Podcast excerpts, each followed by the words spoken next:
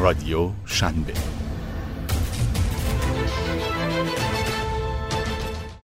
من هیچ وقت به کارآفرینی حتی فکر هم نمی کردم و هیچ کس در کودکی به من نگفت که روزی مدیرعامل یک کمپانی بزرگ میشم و البته که زمانی که از من به عنوان یک مدیرعامل عالی زن یاد می‌شد نمی‌خواستم توی این طبقه بندی قرار بگیرم. من می‌خواستم فقط یه مدیرعامل عالی باشم. نه یه مدیرعامل عالی زن. اما ای کاش که با پیشرفت خانم ها این طبقه بندی از بین بره.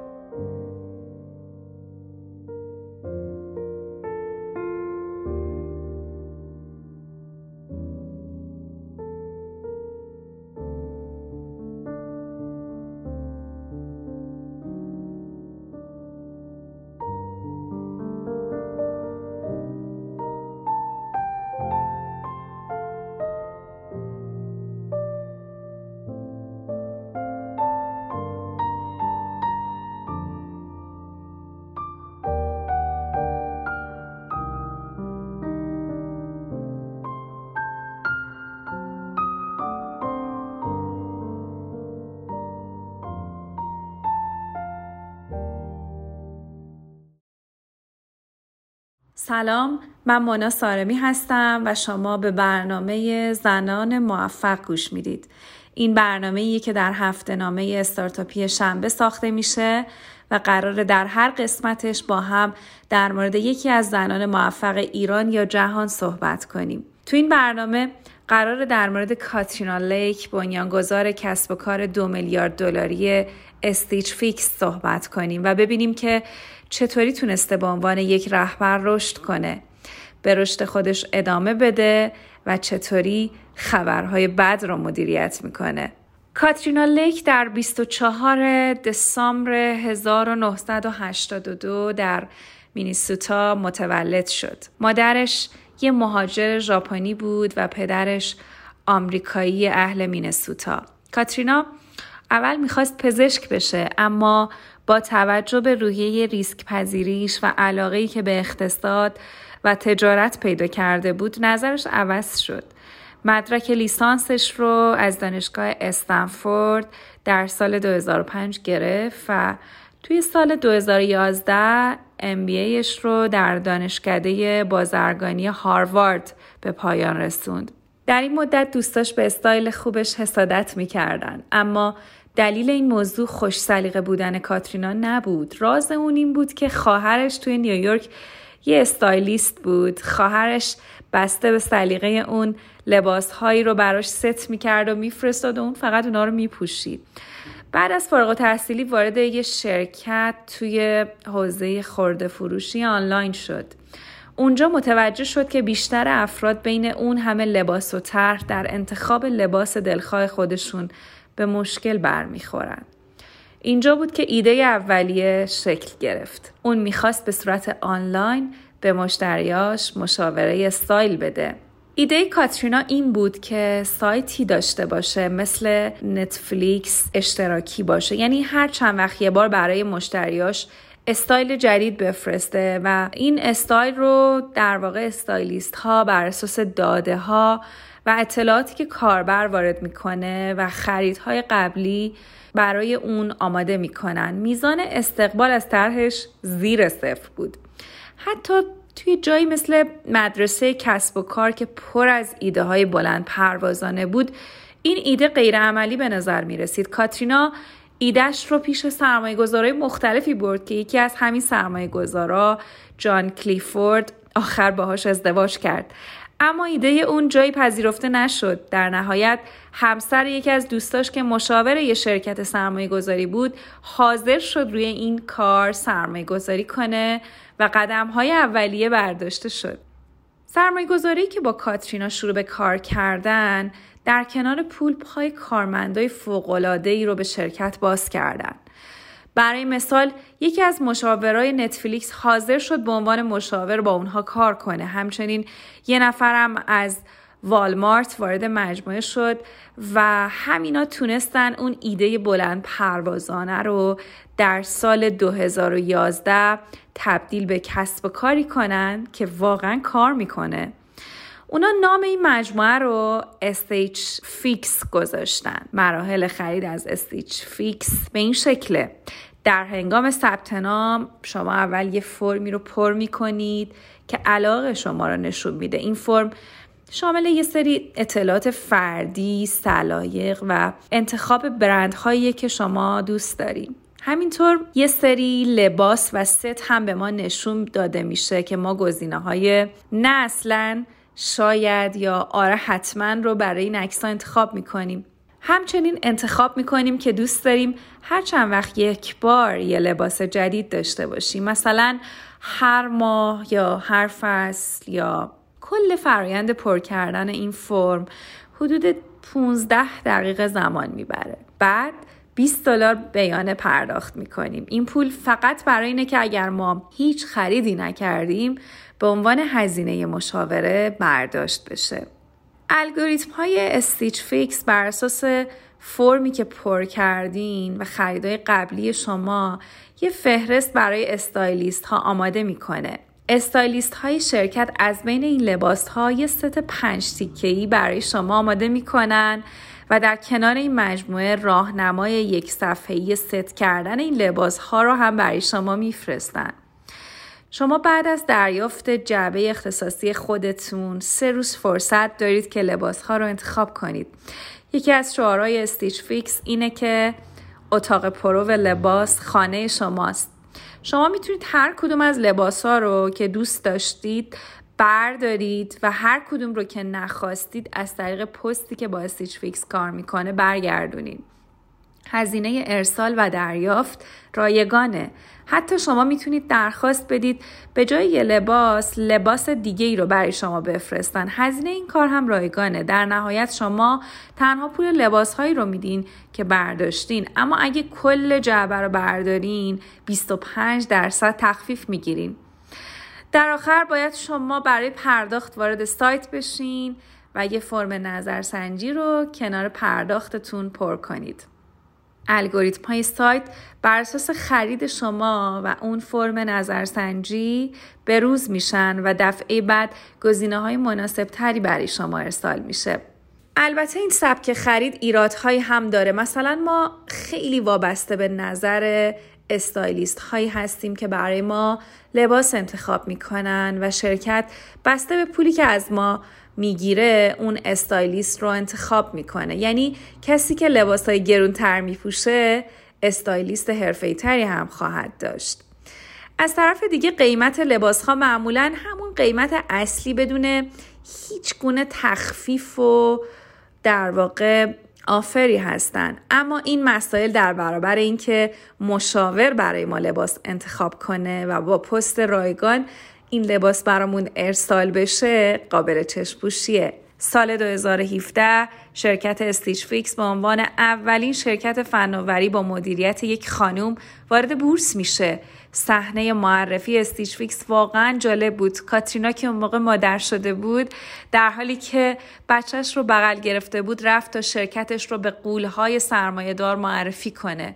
وسط سخنرانی بچهش گریه می‌کنه و کاترینا با یه عروسک بچهش رو آروم می‌کنه و دوباره درباره میلیون ها دلار پول و آینده تجاری Stitch Fix صحبت می‌کنه. یک هفته بعد سهام Stitch Fix 50 درصد رشد می‌کنه. یعنی یک و نیم برابر میشه. کاترینا میگه من از اون آدم هایی نبودم که کسی فکر کنه قراره مدیر عامل جایی بشم. اما زندگی اون رو به سمت شروع یک کسب و کار جاه طلبانه کشید. از سال 2011 که Stitch Fix تأسیس شد سه سال ضررده بود تا بالاخره 2014 به سوددهی رسید. همون سال هم کاترینا ازدواج کرد. دو سال بعد یعنی توی سال 2016 فروش یک ساله شرکت به بالاتر از 700 میلیون دلار رسید. استیچ در حال حاضر بیش از 75 مهندس دیتا، 3000 استایلیست و در کل بیش از 5400 کارمند داره. کاترینا در مورد اینکه مدل تلاش برای رسیدن به اهدافش بعد از بزرگ شدن شرکت تغییر کرده یا نه میگه فعالیت تو این مقیاس و عمومی شدن تجارت ما و این احساس که ما با کمپانی های بزرگی که دهه ها مشغول فعالیتن بر سر پول و سهامدار در حال رقابتیم به ما چشماندازی بلند مدت از شرکت میده. ما به این فکر نمی کنیم که سال بعد کجا خواهیم بود بلکه فکر می کنیم که ده سال آینده کجا خواهیم بود. من کسب و کارم رو بیشتر از دیده سرمایه گذار به دید کسب و کارهای عمومی نگاه می کنم و این نگاه کاملا با نگاه یک کارآفرین که به دنبال راه اندازی سریع و رشد سریع متفاوته. کاترینا برای رسیدن به چنین طرز تفکری زمان زیادی رو صرف مطالعه کتابهایی در این حوزه کرده که دوستای سرمایه گذارش اونها رو بهش پیشنهاد کرده بودن و به قول خودش هنوز در تلاشه تا بتونه به دید سرمایه گذار به کسب و کارش نگاه کنه و تصمیم بگیره. کاترینا میگه من از سرمایه گذارای برندمون برای ایجاد تغییرات کمک می‌گیرم. این افراد در سالهای شروع به فعالیتم دو یا سه نفر بودن که بعد از ورود به بازار عمومی این تعداد به هزاران نفر رسید چون تمامی این افراد سهامداران کمپانی من هستند گرفتن بازخوردا و پیشنهادهای درست در خصوص فعالیت‌های فعلیمون و اینکه برای بهتر شدن عمل کرد چه کار باید بکنیم کار ساده تریه. البته اینکه تعداد زیادی ایده و پیشنهاد داشته باشیم از جهاتی خوبه و از جهاتی دیگه بده. جلسه طوفان فکری رو تصور بکنید که در پایان جلسه به جای داشتن سیده نهایی و تصمیم گرفتن در مورد اونا به پنجاه ایده می‌رسید. اما من یاد گرفتم که ایده هایی رو که بیشترین ارزش رو دارن در اولویت قرار بدم و برای سرمایه گذارا توضیح میدم که ایده X که تو اولویت قرار گرفته منجر به بازگشت سرمایه عظیمی خواهد شد و ایده های وای و زد گرچه می‌تونن روزی کمک کننده و مفید باشن اما تمرکز ما بر فرصت های با ارزش تره.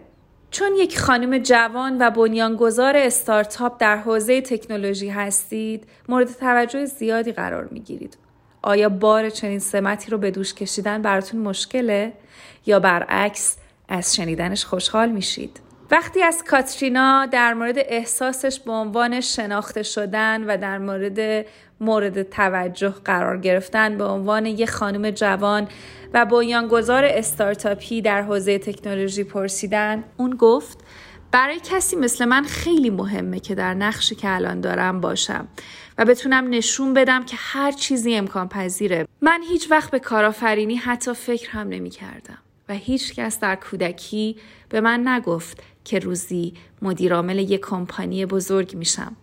و البته که زمانی که از من به عنوان یه مدیرعامل عالی زن یاد می‌شد نمی‌خواستم توی این طبقه بندی قرار بگیرم. من می‌خواستم فقط یه مدیرعامل عالی باشم نه یه مدیرعامل عالی زن. اما ای کاش که با پیشرفت خانم ها این طبقه بندی از بین بره. زمانی که استیچ فیکس به تجارت عمومی تبدیل شد من جوانترین بنیانگذار زن بودم که تونسته بود به چنین موفقیتی برسه. اما امیدوارم زنان سراسر دنیا اینقدر پیشرفت کنن که این عنوان برای من موندگار نباشه. جذب سرمایه به دلایل زیادی برای من چالش خیلی بزرگی بود. صندوق های سرمایه گذاری خطرپذیری هستند که تصمیم می‌گیرن سرمایه رو به چه استارتاپی اختصاص بدن. ویسی ها مشخص می‌کنن کدوم کسب و کار می‌تونه رهبر بازار باشه.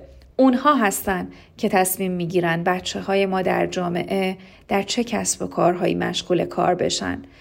این تصمیمات واقعا مهمن. که توسط این مؤسسات گرفته میشن و عموما اکثر این تصمیم ها توسط افرادی همگن و همرده گرفته میشه. اما خبر خوب اینه که اگه کسب و کارت موفق بشه می‌تونید این بخش سرمایه داری یا ویسی ها رو مغلوب کنید.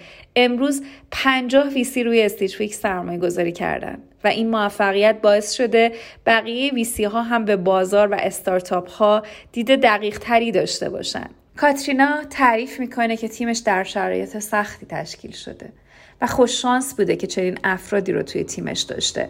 تو روزهای ابتدایی راه اندازی شرکت زمانی که هشت هفته بدون هیچ حقوق و دستمزدی مشغول کار بودن اون دائم نگران دو نفر از افراد تیمش بوده که توی اون شرایط باید مخارج فرزند و وام مسکنشون رو پرداخت می‌کردن. دائم درگیر این فکر بوده که آیا باید با افراد تیم در خصوص این نامشخص بودن اوضاع صحبت کنه یا نه؟ در نهایت تصمیم می‌گیره شرایط رو برای اونها توضیح بده. و مهمترین و اثرگذارترین لحظه براش همین لحظه بود. چون فهمید اونها بیش از اینکه نگران مخارج خودشون و خانوادهشون باشن نگران شرکت بودن. این تجربه بهش کمک کرد تا بتونه تیم رو دوره هم نگه داره. مثل اینکه وقتی عکس زیبایی از کسی در اینستاگرام می‌بینید می‌دونید که تمام وجود زندگی اون به این زیبایی نیست. این اصل مهمی در رهبریه. اگر دائما و فقط از اتفاقات خوب و موفقیت ها با تیمتون صحبت کنید کار درستی نکردید. چون افراد متوجه نمیشن داره چه اتفاقاتی تو شرکت میافته. جالبه که بدونید کاترینا یک یا دو جلسه تو هفته رو برای کمک به کارآفرینای تازه کار اختصاص داده. تو صفحه اینستاگرامش برنامه تحت عنوان mentoring Monday یا دوشنبه های mentoring داره. که تو اون آدما سوالاشون رو می‌پرسن و تا جایی که بتونه به سوالاشون جواب میده. پیشنهاد می‌کنم شما هم حتما به پیجش سر بزنید و باهاش بیشتر آشنا بشید. و اگه مطلب جالبی در موردش دیدید که ما تو این پادکست بهش اشاره نکرده بودیم حتما با همون شیر کنید. ممنون از اینکه تو این قسمت هم با ما همراه بودید. توانایی هاتون رو دست کم نگیرید و برای موفقیت تلاش کنید. موفق باشید. خدا نگهدار.